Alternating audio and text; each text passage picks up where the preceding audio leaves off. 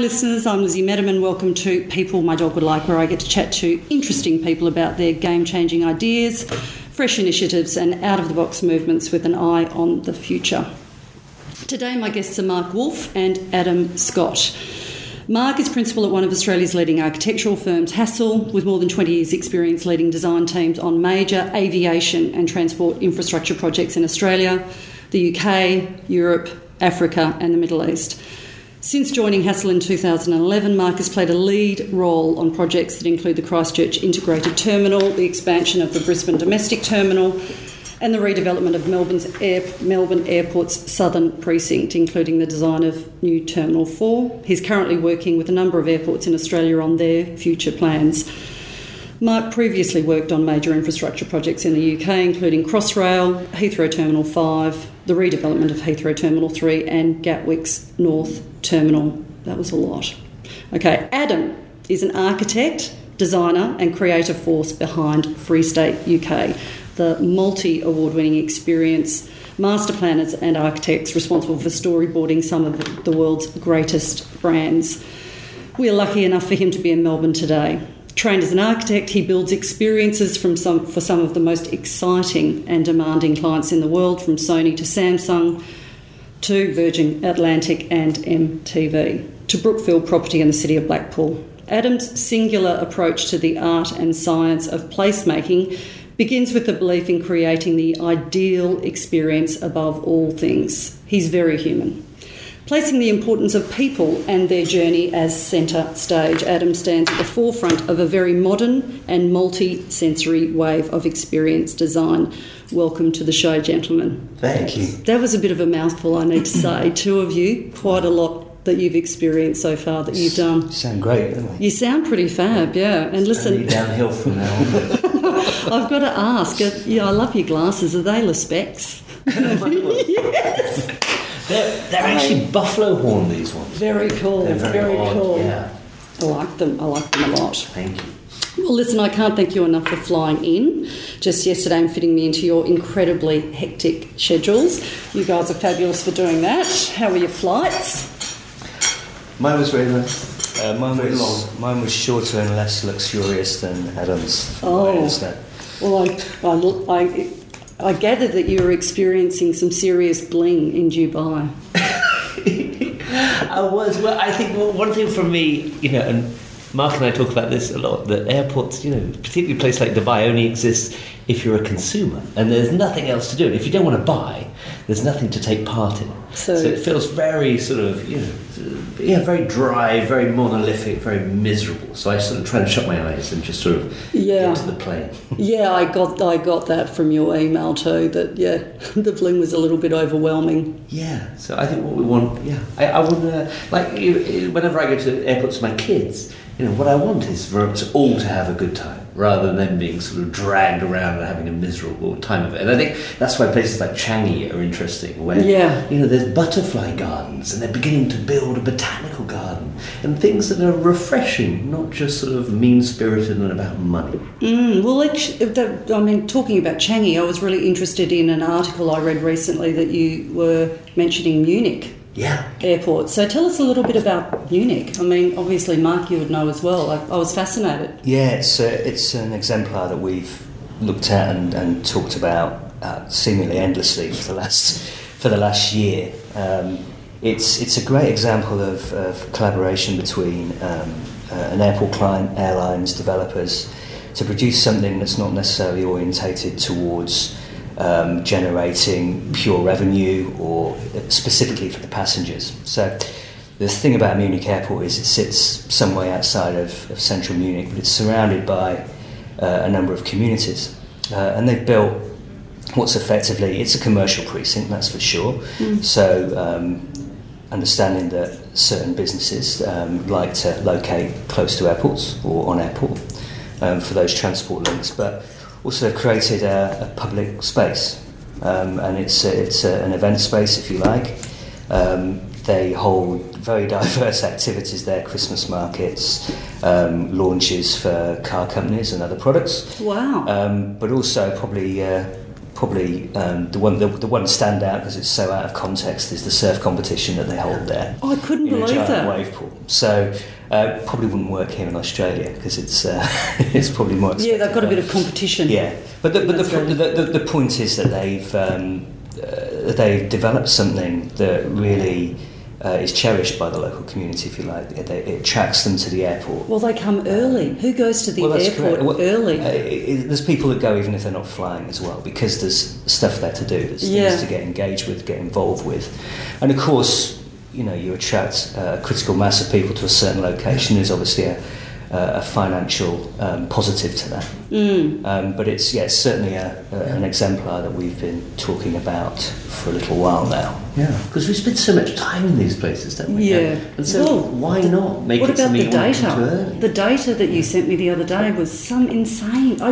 I don't know whether I completely believe it. Do you really believe 15%? At any one time, 15% of the world's population are in a departure lounge? That's what I read. Yeah, I saw a data map that said that.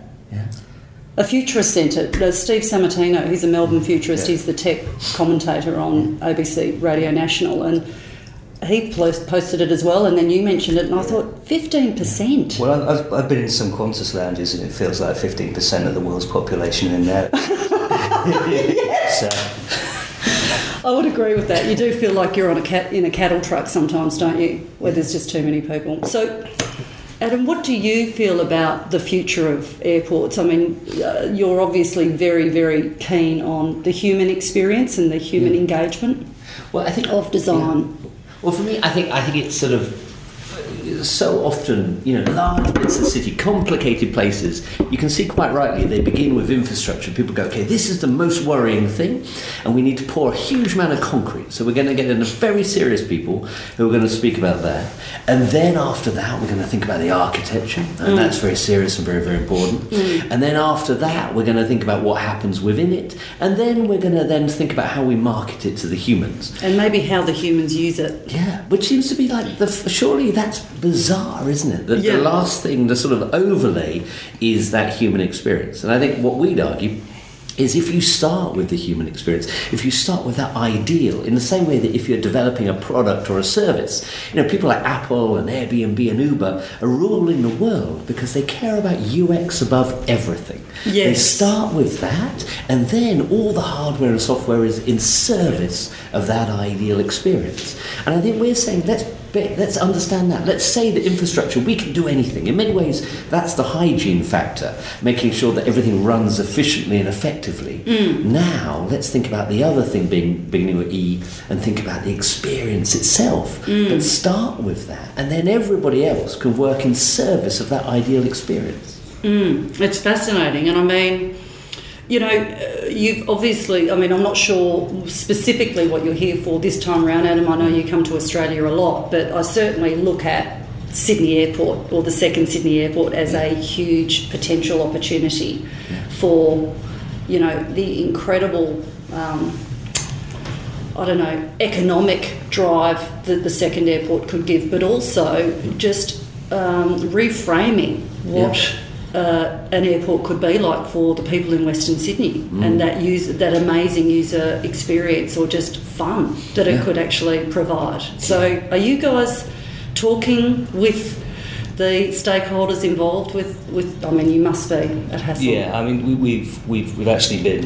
involved previously um, to an extent, um, but it's, it's, um, it's definitely a, project that we would be really Keen. keen to do. We're very passionate about it. As a, I'd as a love you guys to get it. Um, I, I think for me, it's a, it's a it's a great opportunity to, to get it right, and that's that's that's how I see it. And I think the, the way Adam thinks about experience as this um, this underlay rather than something that's an afterthought. Yeah, you know, so explain that. I was going to talk about. I loved the. I loved the kind of metaphor, the underlay and the overlay, and getting it the right way round. Because in the past, we haven't got it the right way round. Exactly what you said, Yeah. and I loved the kind. Uh, th- there's a story in that, isn't Yeah, there? The I think- narrative is great.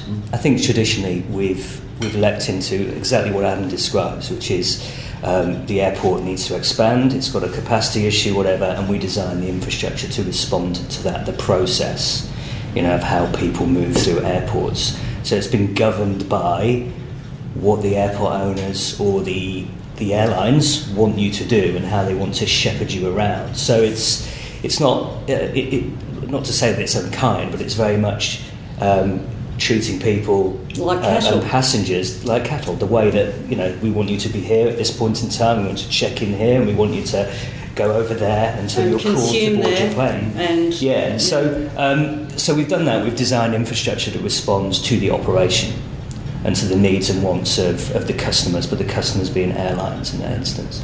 Um, and retail has been a big part of that story as well. Um, passenger experience, is, you know, in terms of the terminology, has probably been around, I don't know, maybe 10, maybe 15 years now. But it's, it's, it's traditionally been that kind of, okay, now we've designed our terminal, now we know how it's going to work, now we know that the airlines are happy with their product and how all that's going to work. Oh, now we should think about the passengers. So what about a nice splash of colour over here? Let's get some nice furniture, or let's, you know, let's have a view, let's do whatever. And these are fundamental um, uh, it's not to belittle those those efforts because they, they can do make a difference.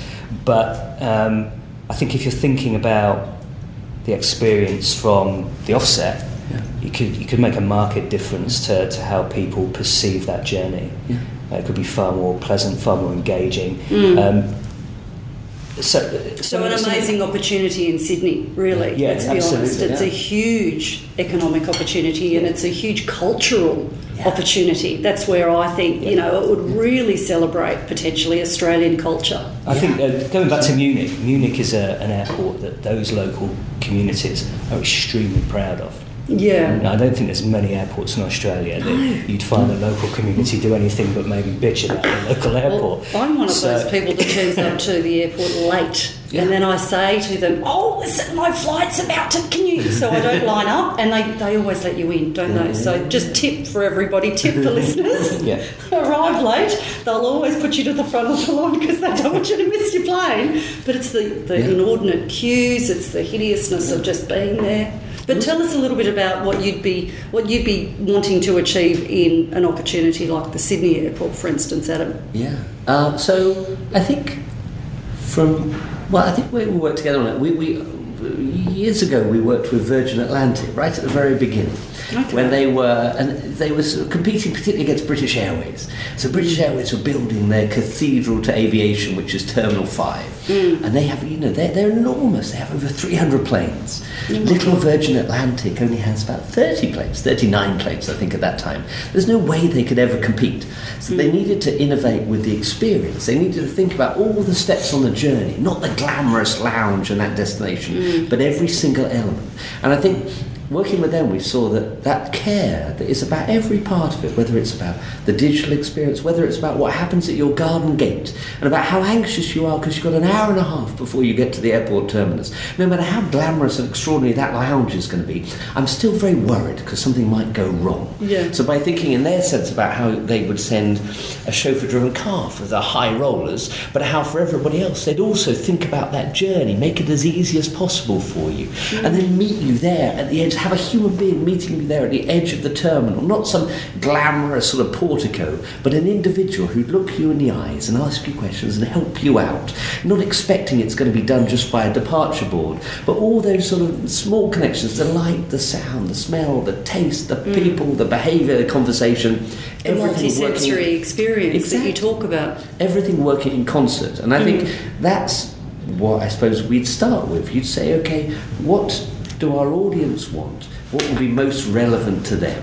And I think, of course, retail and efficiency and moving fast will be part of it. But actually, what we might also find is people want to have co-working opportunities there. That what a great place to meet people. Network, perfect. And can you imagine the networking opportunities at airports? And isn't this the second biggest route in the world? Surely all those, rather than avoiding chance encounters because they might slow you down, Celebrate them. having opportunities to stop and Yeah. say, actually, we're going to spend some time together now because we bumped into one another. We're going to have that meeting. We're going to Mm. have that conversation, but and not to do it just sitting, you know, on the edge of a shop, but somewhere that might be conducive to that conversation. And I guess, really, if you think about that, what the future will hold will be people actually planning their flights around who they're going to meet at the airport, potentially. Yeah, yeah, yeah. You know, And- and- and it's the, it's the next meeting room. Yeah, Yeah. that's right. Mm. So what they're going to do there? So and, and again, I mean, I think for me, the concern around the way the industry will potentially go, um, there, there, are huge benefits in terms of what technology gives. But what it does do, it will it will speed up processes to become more seamless. Mm. It reduces the amount of interaction that the airport or the airline will have with the consumer, and therefore there's this kind of significant um, advantage in terms of a transaction that's mm. lost, if that makes sense. So, um, you know, for instance, the idea that um, we're trying to create somewhere that will attract someone early um, is very important because if I if I can arrive at the airport um, in a um, in an Uber and I know it's going to take me X amount of time. I don't have to park, so I'm straight out. I know I've checked in at home. There's no check in in the future. Let's say mm. uh, security could be a walk through. Uh, what's that Arnold Schwarzenegger movie? Total Recall type experience. Yeah, where yeah. You, You're scared. Yeah, where you walk and you see of skeletons dancing around. uh, um, it could be that kind of experience. So what, what it does then, it, it decreases um, the time which you need to get to the airport ahead of the processes. Flight. Exactly. So, mm. so potentially that what we call dwell time is vastly reduced and that, of course, could have an impact on the airport's bottom line. So, the idea of creating a destination, an airport is a destination, a place where people actually want to be, mm. and maybe would go. Well, I'm going to go two hours early because I really want to eat at that, you know, amazing restaurant that they've got there before yeah. I fly, because I know I'm flying economy and the food's going to be not great. So I'll have a lovely meal and then we'll get on the flight. I think that's that's really important, and I think um, probably the other thing as well, uh, you know, wellness and health. Yes, everybody seems to think airports. everybody seems to think passenger experience is about glitz and glamour and entertainment mm. and, and bustly thriving. There's there's always an element of, of the travelling public that probably want space, quiet, relaxation, Absolutely. those kind of Some things. of the busiest so, people in the world. I yeah. mean, we could see um, you know spas, massage rooms, libraries, mm. relaxation areas all start to spring up as well. So the airports need to respond to uh, people's that demand. Desires. Yeah, absolutely. Because it's just learning from people, isn't it? Because we all know instinctively that's right, don't we? But I think one of the problems with any sector, like we work across lots of sectors, and, mm. and I think we, one of the things you see is, of course, people who are working in airports go to conferences about airports, read magazines about airports, go to websites, and probably listen to podcasts about airports. Mm. And one of the dangers is that all of your references become from the world of your sector. Mm. Or a case in this case, you know, if we learnt from, you know, if Nike ran an airport, if Burberry ran an airport, if um, I don't know, if my local sort of spa kind of hotel ran an airport, just imagine how wonderful that would be if we mm. just took the efficiency thing as taken for granted mm. and then could just deal with the people and say, how wonderful, we've got 90 minutes together with these people, what could we do? How relevant could that be? I think I can see a, excuse me, a big crossover with you know the hospitality sector, for mm. instance. I mean, huge and the music industry. Absolutely, yeah. entertainment. Yeah. You know, that's the thing that we love huge. about Munich. You know, they have a curated program. Yeah. yeah. and that's why people come early and want to stay longer yeah. because there's different things going on. Yeah. Any any brand will tell you this. The important thing is that you have a constantly changing kind of range of activities. It's like a symphony, isn't Yeah. it? It's almost like a symphony. Like there are different variations of it, and you know, it's a very. Inter- I love the fact that what the way you talk, it's very integrated. It's so human. Mm. You know, I t- sometimes one of the criticisms I have about the event space, for instance, is you know you go to the mobile event and you go to the smart city event. And you, you know, it's like. What about integrating it with performance artists Yeah. and and making it making it a real experience? People go to these events normally, they learn about one thing, Yeah. and it goes nowhere. Yeah, yeah. And it's not really even an amazing network opportunity anymore Yeah. because people are bored. Yeah. Because people aren't that boring. People are actually Yeah. really interesting. Yeah. Being human is actually really interesting. So why don't you bring that to events? Why don't you bring that to design and architecture? And you know, it's fabulous that you guys. I think it was 2016 that you partnered. Yes. Yeah. So fabulous. Well, I think that's uh, we, we are well. I mean, Freestate. I mean, we should say partnered as in not between the two of you, but you partnered. We have wives. Freestate. They have wives, yeah, like so we're just talking. Just- they spend a lot of time together. Yeah, we just need to clarify that. Yeah, just clarify who the partners are. So Hassells Yeah. and or Hassell Studio and Freestate UK. So I think, I mean, uh, from last year. interesting for that is that you know it has a lot of legends in how they think about designing environments and places people Absolutely. love. And and that's if you imagine that's the kind of hardware of place. What we're interested in is the software of place. We're hmm. interested in the live component, the programmatic bit. Hmm. And I think by c- the combination is potentially what so clients find it very exciting because you've got you know these, these extraordinary people who have great you know knowledge of the scale and complexity of things, and then we have great knowledge of how you activate it, how you turn it on, and make sure that it's not just about an extraordinary day one, but it gets better and better through time. And I think that's the sort of opportunity of those two together. Yeah, agreed. I mean, think how exciting a a place could be, be it transport infrastructure or hmm. you know a education precinct or a, you know health precinct. If you knew that your journey there or through that particular precinct is different every time, how hmm. exciting is that to go somewhere that there's a little bit of the unknown when you go. Yeah, the- but you know that when you go, it's going to be interesting, whatever it is. Yeah, you'll be discovering something Yeah. new. You know, Yeah. that curiosity it kind of addresses all of our curiosity. Yeah, and you can opt in. So you know, we're not going to sort of freak people. If they are in a rush, we're not going to act. You know, give them a festival whether they like it or not. Oh, that's nice. actually, of course, because there'd be people out there that go, I actually just want to get on a plane. Yeah, yeah. Leave me alone Can you with your weird just program. yeah, chill out? This Yeah. is a little bit too Yeah. much. But it's a bit like what I love about Mel- Melbourne does that very well, sort of instinctively, in that you know when I come here, yes, of course, one can move around the city very efficiently, and I, you know, we, we have, you know, there are straight roads, and that is great, and those are places for cars. But then, if I want to spend time there and explore, you have your laneways with all those extraordinary mm-hmm. local and independent stories that give me reasons to spend hours and hours and hours only travelling a few, you know, a few hundred meters. And I suppose it's like that, isn't it? That that that is a great bit of city making. An Oh, airport should place learn making, from that. Yeah, I think that's a good metaphor. Actually, I can imagine um, you know a scenario where, where you could apply that, where you provide, you give obviously the option of a clear, straight, kind of seamless, intuitive kind of route for passengers that are in a hurry and they need to get from A to B quickly. But Yeah. but you have the option to, as you say, to, to go off grid. Yeah. Yeah, off find those little Yeah. secrets. I Yeah, mean, that's what that's right. that's why I love Melbourne. I mean, it mm-hmm. is. It's full of these gorgeous little magical secrets that you do discover if you just go off the beaten path. People like to explore, right? Yeah, they do. Yeah. You know. Yeah. And too often, you know, the airport experience is that homogenous thing where I'm going, well, you know, I, if I don't want to kind of go to Tiffany or Pret a Manger or whatever, then what am I going to do? And you know, I, I don't fit here. It's not relevant. I think too often designers do these things, but they talk about a sense of place, where actually they should talk about a sense of relevance. You know, mm. that- but it connects with the individual. That's the most important thing. And of course, we talk about Sydney Airport. Sydney-ness can come out in that relationship with the people that make these amazing places and stories, rather than having to have lots of pictures of the opera house. Yeah. You know, that's Oh, I think it's the tired. lowest It's- common denominator. It's so tired, There's, isn't there's it? many bad examples around the world of where that kind of passenger experience, sense of place, if you like, is very cliched, almost Disneyland Yeah. in its approach, you know, theme parkish. I think that there's clever ways of doing it. Some great examples around the world, like um, you know San Francisco Terminal Two, for instance, where they've provided a showcase for for many local bars, restaurants, products. So. It's a, it's, a ta- it's a taste of the Bay Area. Yeah. It's not about you know having a big mural of the Golden Gate Bridge um, Yeah. and, and other San Francisco sites and experiences, uh, Alcatraz and so on. But it's it's that taste of Yeah.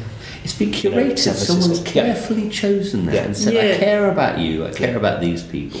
Like Helsinki Airport at the moment has so some of their, their favourite degree stu- student degree show students from around Helsinki. Their particularly applied crafts are being shown in the airport. Oh, so rather than having some monster company there that can afford the rents, Yeah. they're giving space to these individuals. That's their first show, their first chance to really, you know, meet an audience but beyond their college. And so they great leverage opportunities Yeah, for them. Making it their own. So that's incredibly exciting that rather than buying something totally generic, you can get something that's really specific and you met the individual that made it. That's wonderful. And then within that, they've surrounded by pine trees. So again, the smell of the place, Mm. you know, you know that you're coming to Helsinki, it's Finland, like no other bit of place in the world, because they're not battering you with modern architecture, but giving you something that's sort of visceral. so It it's that, is that's so that perfect engaging. sweet spot, isn't isn't it? That's that's that's where kind of sense of place meets sense of relevance. Yeah, That's, yeah. yeah. When I was living in London, actually, I lived in London for quite a while. When I came back to, I used to come, I used to get very homesick. You know, the sad seasonal affective disorder that everyone goes through in London during those cold months.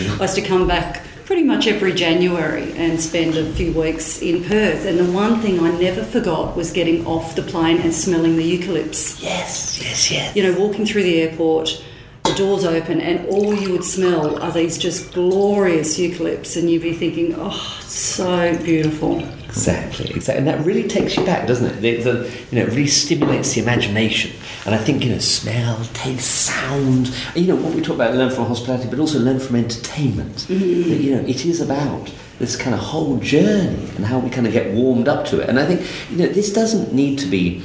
This isn't naive talk either. That you know, particularly you know, when I'm referencing the brands we work with, they live or die by whether their audience transacts. Yeah, we're not saying Absolutely. that you don't. You know, this isn't about uh, ensuring recommendations, shareability, making money, yada yada. But what you need to do is do it on people's terms, so that they want to spend time with you. That's all we're talking about. Being a generous host, and if you get that right, then the whole journey works. So, listen, something I'd like to talk about, or I'd like you to um, share with us, is you know, you're both architects. Um, I understand you were at the RCA. What, what was it that got you into architecture and design? And, and you know, you both sound like you've come from quite different places. So, tell me a little bit about your own stories. Who's going to start? Sh- shall I start with this? You go. yeah. You go. Well, I'll give you my, my the brief version of this because um, Okay, because we So- could be here for hours. Yeah, I was going to say I'll be back in about half. an hour. That's right. That's right. Um, so I, um, so I, I did study architecture, and yeah, like you said, I went to I went to the Royal College, and, and that was wonderful. But for, for me, actually, the the uh, uh, I, in many ways I wasn't a very good student because I was I was interested in, in, in, in everything, and you know one of the reasons I went firstly to the, Mackintosh School in Glasgow and then the Royal College of Art was I could be in an art school environment. Yeah. And what I loved about that was particularly at the Royal College when the galleries were closed on the ground floor, then you weren't allowed to go down the lifts. So and we architecture school was on the seventh floor. You had to snake your way through all the other departments. So there was women's wear, men's wear, textile design. There was kind of uh, there was jewelry. There was uh, metalwork. There was ceramics. And so you so just be kind of bumping into these extraordinary people and then all meeting up in a bar and having these conversations about, as you said, the integrated, the holistic, the bigness mm. of, of design. And for me, that's what I loved about it. So in many ways, architecture for me is an opportunity to have conversations with everybody involved in the process. And in that sense, it isn't about a singular idea of authorship. It's the idea of this great big idea of shared authorship.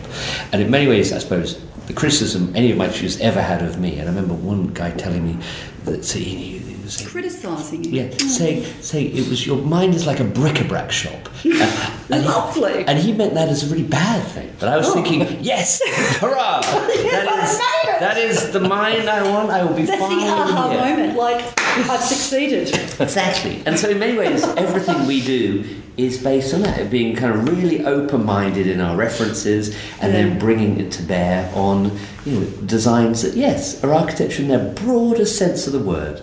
So I guess you didn't come into it thinking that's how you were going to evolve. I think it was, I don't know, do people do architecture thinking that they're going to do that? I think, did you ever have that aha moment going through those, you know, the myriad of places, the mm. jewelers, and, Yeah. and think, God, there's something in this? I think I, I definitely well I, I grew up in this and this is where it's going to I won't honestly this is going to not too, be too long but I grew up in an English landscape garden at Stowe in Buckinghamshire and my parents were, were teachers it was a school.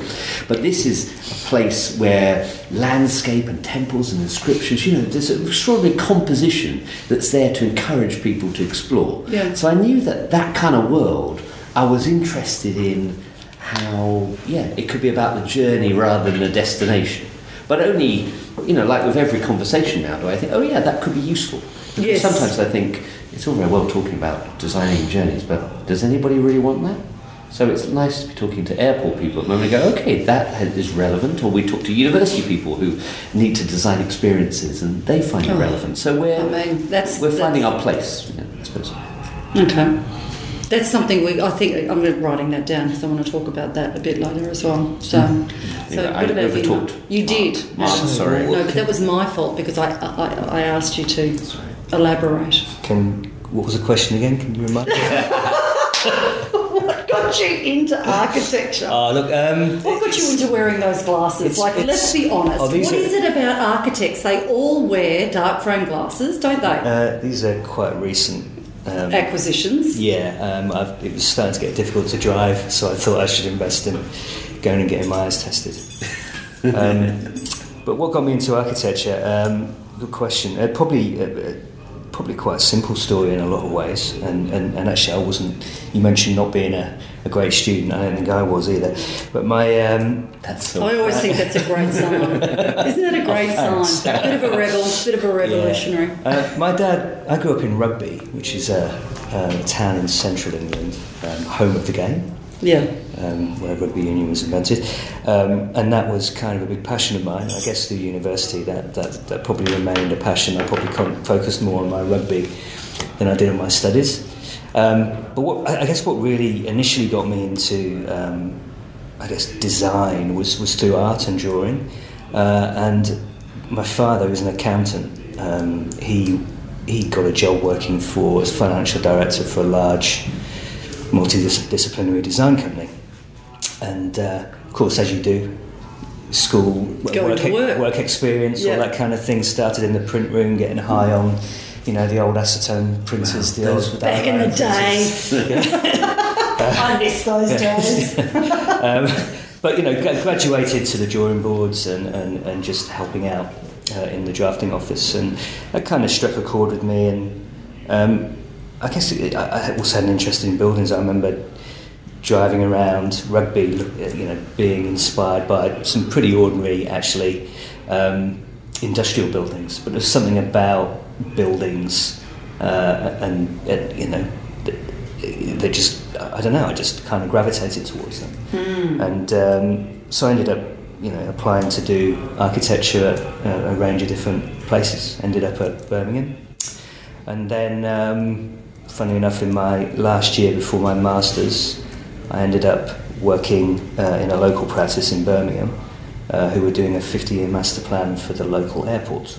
Fabulous. Uh, I think that was my aha moment. If we're talking about aha moments, Um, that's when my kind of, I guess, airports are semi-industrial. I guess a lot of things came together then. Uh, It was a, a typology that I instantly thought, wow, this is really exciting. You know, I got to go airside with my high-vis jacket on and my security pass, and I noticed the, the fumes again, fumes. Well, I'm kind of of thinking the, uh, of the good, of the of the good avgas. that doesn't really fit. Yeah, I don't know. It's um, it just there was something about the whole environment that I just really enjoyed. Um, when I moved down to London, my first I applied for a range of jobs and ended up doing my first job at Stansted Airport, and I did another one. And I went to Heathrow, did a load of jobs at Heathrow and Gatwick, and basically You know the kind of holding pattern. Yeah, before I mean, before you know it, you, you kind of transition from being somebody who's done a lot of projects in a certain Field. sector Sector, yeah. to being a kind of, I don't know, what- I guess an expert. So are you like the airport guru of Australia, Mark? Oh, there's probably a couple of other people who would claim to be that, but um, I guess in terms of track record and the projects we're currently working on as well, we're we're, we're kind of at the forefront, if you can call it that. Yeah, fantastic. Yeah. So, given that you've just talked about what led you into architecture, who are some of the people in the design space that inspire you? Or maybe they're not even in design, but I expect that there are designers and artists and architects out there that you look to for inspiration or guidance in some way. Mm, mm. Yeah, probably Adam for me. That's very Uh, I think, Really? oh, no, no, I think. Uh, It's so sweet. Oh, look, they looked at each other, guys. It's so gorgeous. was- They're it both was- beaming at each It other. It was slightly tongue in cheek. I just want to qualify that. I don't want Adam to get too excited. Um, I, I think Well, he's what- pretty impressive. somebody that he is, yeah. So I think somebody that impacted me quite early on was uh, was probably the first person I worked for when, when I moved down to London, and he was he was an architect and an urban designer. Maybe in some ways a bit ahead of his time um, in terms of how he thought about planning airports, uh, and, and maybe he certainly passed away last year, but. Um, you know, he, he was very, very passionate, um, not just about the planning of terminals, but how they how they fit within their surrounds and how people were to use them and navigate through them. And I think um, I think maybe a lot a lot of that I think rubbed off on, on probably a, a generation of us who've been through that practice and, and probably spread around the world a little actually. And there's a, there's, a, there's a caucus of um, you know maybe 10 individuals that I can think of that, that were there when I started this particular practice. They're called Pascall and Watson. Yes, They were I remember them. transport specialists. Um, there's, there's a group that have gone on to do do great things in some stayed in architecture, some went into engineering, Mm. um, big multidisciplinary firms, but stayed close to the sector and, and, and I've got a passion for it, probably because it rubbed off from, from Alan, who's the gentleman I'm referring to. So what was his name? Alan? Alan Lamond, Okay. Scotsman, canny Scotsman. He was the, he was the financial director as well as the, uh, the aviation um, King. uh, king. Yeah, yeah, I guess he was. And it was um, it was quite a big deal when he passed away last year Mm. um, for the industry actually, but certainly back in the UK. He was a very well known, well respected, and well connected individual. But ultimately, very, very passionate about what he did. Probably led to him maybe working a bit too hard. Right. um, Maybe didn't have balance. Yeah, you Needed could, a you bit more could balance in possibly his argue life, that, did he? he, that he would have, yeah, he possibly would have benefited from some balance. That's Okay. for sure. Yeah. Uh, okay, so for me, I think, well, because I'm so far out of the sector, I think I choose Mark Fisher. So Mark Fisher was, um, so is, is, is an architect, but he designed all the great rock and roll shows of the late late 70s, early 80s, 90s. so when you think about Pink Floyd's The Wall, if you think about uh, all those mega U2 shows, or Yeah. particularly the Rolling Stone shows, the ones where you know you arrive as an audience with no idea what's happening, and then all of a sudden it's all moving around you, amazing kind of scale of different things, changing over time. I remember the wall where they built a wall between you and the audience, Wow. and then eventually they're knocking it down, aren't they? And then you're sort of seeing the band reappear from behind the wall. Or if you're thinking about Rolling Stones and the Bridges to Babylon, where they had a huge bridge that then built itself up into the middle of the uh, kind of audience, and then the final performance happens within that. And I think what I love about what they did was they are. Yeah, interested in the sort of live program. The fact is, they're constantly changing the whole environment around you, and that idea of putting on a show and kind of caring deeply about. Like a friend of ours called Morris Lyda, who is he was Pink Floyd's tour manager. He's, he's a brilliant guy. He lives in Sydney actually. Okay. And he talks about this great, wonderful equation called dollars per clap. And I think airports could learn a lot from dollars per clap. So that, in that mean? you spend your money based on whether it's going to kind of entertain and excite your audience. Yeah. So if they don't clap, it's a waste of money. Yeah. if I think about so much of the way that Wow. our cities That could are, apply to everything. Exactly. So for, I was talking to someone the other uh, day about the, the roof of Terminal 5 in London, which doesn't connect with any columns. It's a completely freestanding, of- sort of, what do I mean? Free... Spanning? Free spanning, thank you. Free spanning space.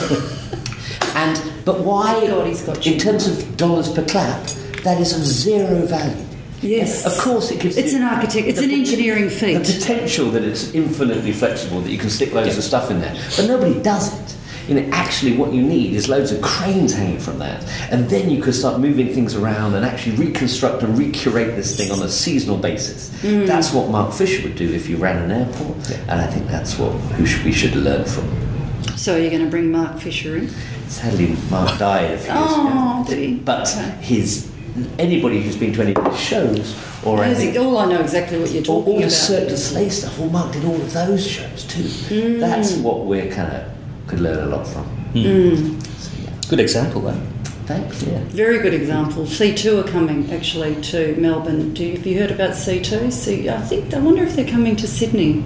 I actually think they're just doing it in Melbourne, which is Cirque du Soleil. It's event Yeah. Oh, doing C2. events differently. I thought it was like a, a, a YouTube. Fabulous. um, I was yeah. like, thank God, there's, they're finally doing it. Th- Thank God they see an event as an integrated opportunity. Yeah, yeah. You know, to integrate different sectors, Yeah. performing arts and, And the thing- subject, it's weird, subject isn't matter experts. The world we live in is so siloed, isn't it? Because you know people go crazy. to college or they get, they get stuck in their thing. But if you think, I like, we were at a few festivals over the summer, and I went to all my kids. Oh, did you go to Glastonbury? Called uh, I didn't go this year, but uh, it's called the Good Life Festival, And of course, in a festival, it's absolutely integrated, isn't it? Yes. Yeah. That you know, you firstly look at the program and think what you're going to do, where you're going to spend your time, and then of course it evolves and changes around your day. You don't judge it by the quality of the tents. The No. tent is only there to enable the experience. And I Mm. think in many ways, you know, that's what we should learn from. If only Yeah. airports could be more like a festival. If yeah, if only we realised how much we can learn from musicians and artists. Yeah. Then You the know, other- they are so good at engaging, aren't they? Yeah, the other example we, we've been using a lot is Covent Garden in London Yeah, as yeah. well. What do you mean by that? Covent Garden. I love Covent Garden, yeah. but I'm not sure. To do with why you know why why people go there. The, Mm. the, you know the the, the, the, The program vibe. that's happening. It's all yeah, about the, the the, vibe, the vibe, the yeah. atmosphere, the street entertainers. Yeah, but it's highly Yeah, curated. it's That no matter, even though you know we, we sort of take for granted that there's things of lots of different. so There's the apple, you know, there's there's a fruit, there's the, the fruit market where you can still kind of buy apples, thank God. But then there's the apple store there too. So you've got this sort of mm. high end, low end, lots of variety going. Places to eat, mm. places to drink. There's live entertainment going on here, but there's also mega brands going on there, mm. and they get that kind of balance right, rather than I think what we often find at airports is it's always just sort of high end or nothing what you find in, in, in somewhere like Covent is because the developers do care about that live curation and are constantly bringing in kind of different stories, different characters. It gives us reason to go again and again. Mm. And it's such a diverse group of people that visit Yeah. Covent Yeah. Garden. I used to work there. Is Tutton still there? Yeah, I used to work at Tutton's when I was 18. Go figure, yeah.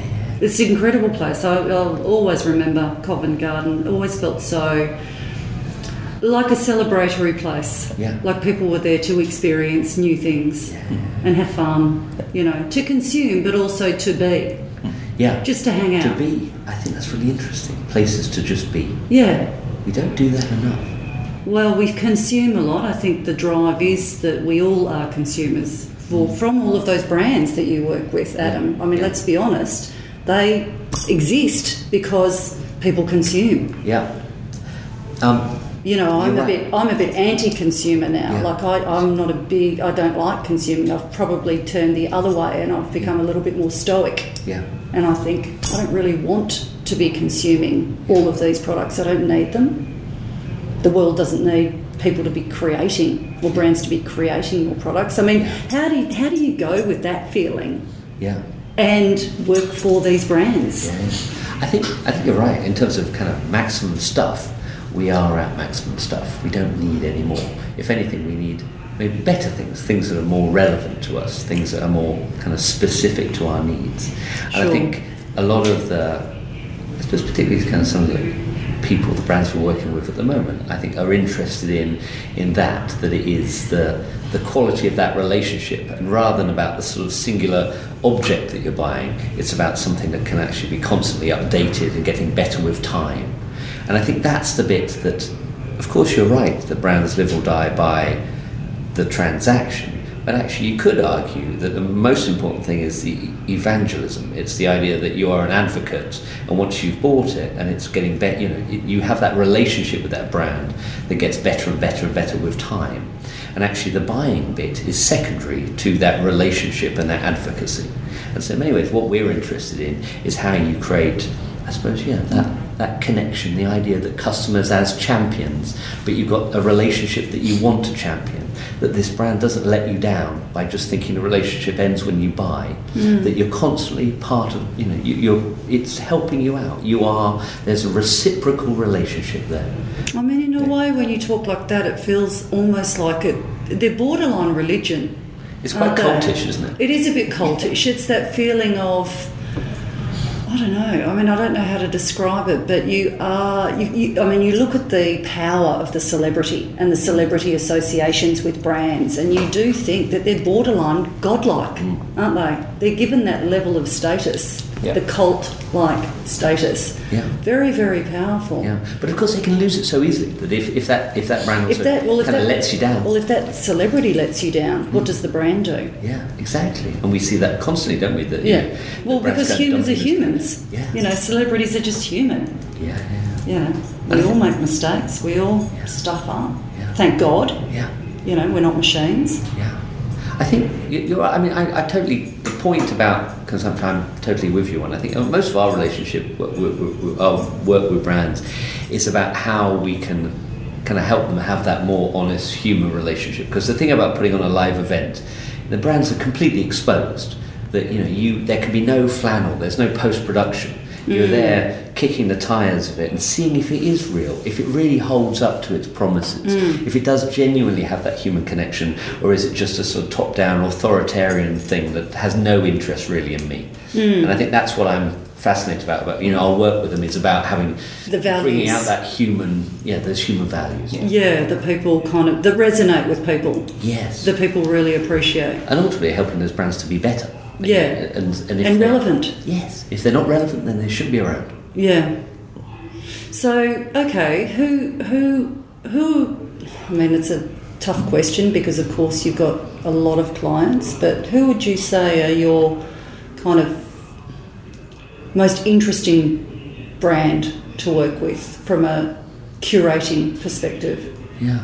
Uh, well, I think we're doing some work at the moment with AMP, Really? and um, I think they're really interesting as they're talking, you know, because they're you know, deeply concerned about you know, the workplace of the future Okay. and how you attract and retain people. And going, it's not going to be just about the environment; it's going to be about that live experience and how that experience riffs off the changing needs of their employees and their mm. customers. And it's interesting, which I think we see a lot in Australia. You know, particularly with your bank, NAB, ANZ, have been Yeah. fantastic innovators. You know, worldwide best practice Really? in what the workplace should be like. Far better than anything I see in London. Really? I didn't Yeah. know that. Yeah, they're amazing work, and I think I'm finding those banks pioneering in their interest and experience. So, to answer your question, Australian banks. Wow, that's amazing. Yeah. I never thought that I'd be um, positive about an Austra- about a bank. Yeah, no, I think they're working enormously hard on how, yeah, how to make sure that they are constantly relevant, Yes. And I think that's that's fascinating, and I think that that's really important, and, and how they're they're doing that to attract you know, some, you know, the best talent from around the world, uh, you know, coming to Melbourne and Sydney particularly. So yes, there's some of my favourite people at the moment. Okay, and now listen, there's a question that I generally ask all of my guests, and that is what advice would you give your younger self if you sat down and had a, a beer with him? What, what, what advice would you give that 20 year old self, for instance? Yeah.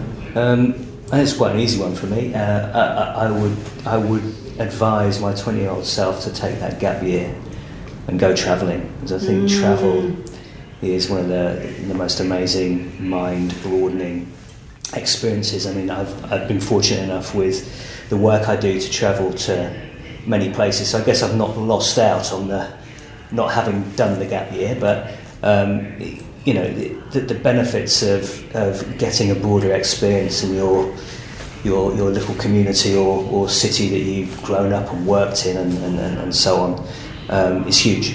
Um, so that's that, yeah, I'd, I'd say get out there and explore, open your mind. Yeah, discover. Yeah, Be curious. curious, good word. Yeah. We like those views. One of our values, I think, relentlessly curious. I love Yeah, it. yeah, yeah. It's beautiful. It's a Hassell that. It's so human, isn't it? To be curious and relentlessly curious is kind of being. I talk about often these days about being a in a beginner's mindset all the time, feeling comfortable, slightly uncomfortable. Mm. You know, you're kind of learning all the time, and like that. yeah, it's a great feeling because you feel like I'm no expert at anything, and I'm okay with that. You know. I heard that described the other day as vujade. So where, where, where deja vu is when you sort of you, you know you recognise there's something you've seen before. Yeah. Vujade is being in the mindset that everything is new, oh, I love that. and so like a good anthropologist, go well that's fascinating. I, rather like a goldfish. Vujade. But yeah, but we're going. I'm not going to kind of take all the stuff I know and sort of try and fit this Yeah. question well, into be the the answers I have. Yeah. Yeah, So I could be um, saying I'm having a Vujade day. I think that's a good beginning. I like that. Yep. Um, So, what advice would you give your so twenty-year-old? I old suppose self? it's, it's connected to what you're, you're talking about, Mark. That I, and so I, I was quite an anxious uh, teenager. Maybe I'm an anxious adult now. And I, when I, it, I think what I tell my 20 year old self is that I think that um, that actually picking up the phone and being that people actually are much more interested in you as a young person than you think they are. And they're going to be much more open minded to having a conversation than you'd ever expect. That I found that when I first when I got through the idea that um, I didn't need to be worried or thinking about my own things, I could actually just get out there and meet people. And so I suppose it riffs around. this. Woody Allen had a great uh, quote that he was talking about.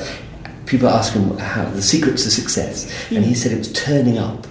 And I think what I tell my 20 year olds I is turning up. Make sure you turn up, whether that's an event, that party, that thing that maybe you're just, oh, I'm feeling a bit tired, but just turn up. And amazing things happen when you turn up. Yeah, so that's I what I love tell that. 20 year olds. It's true.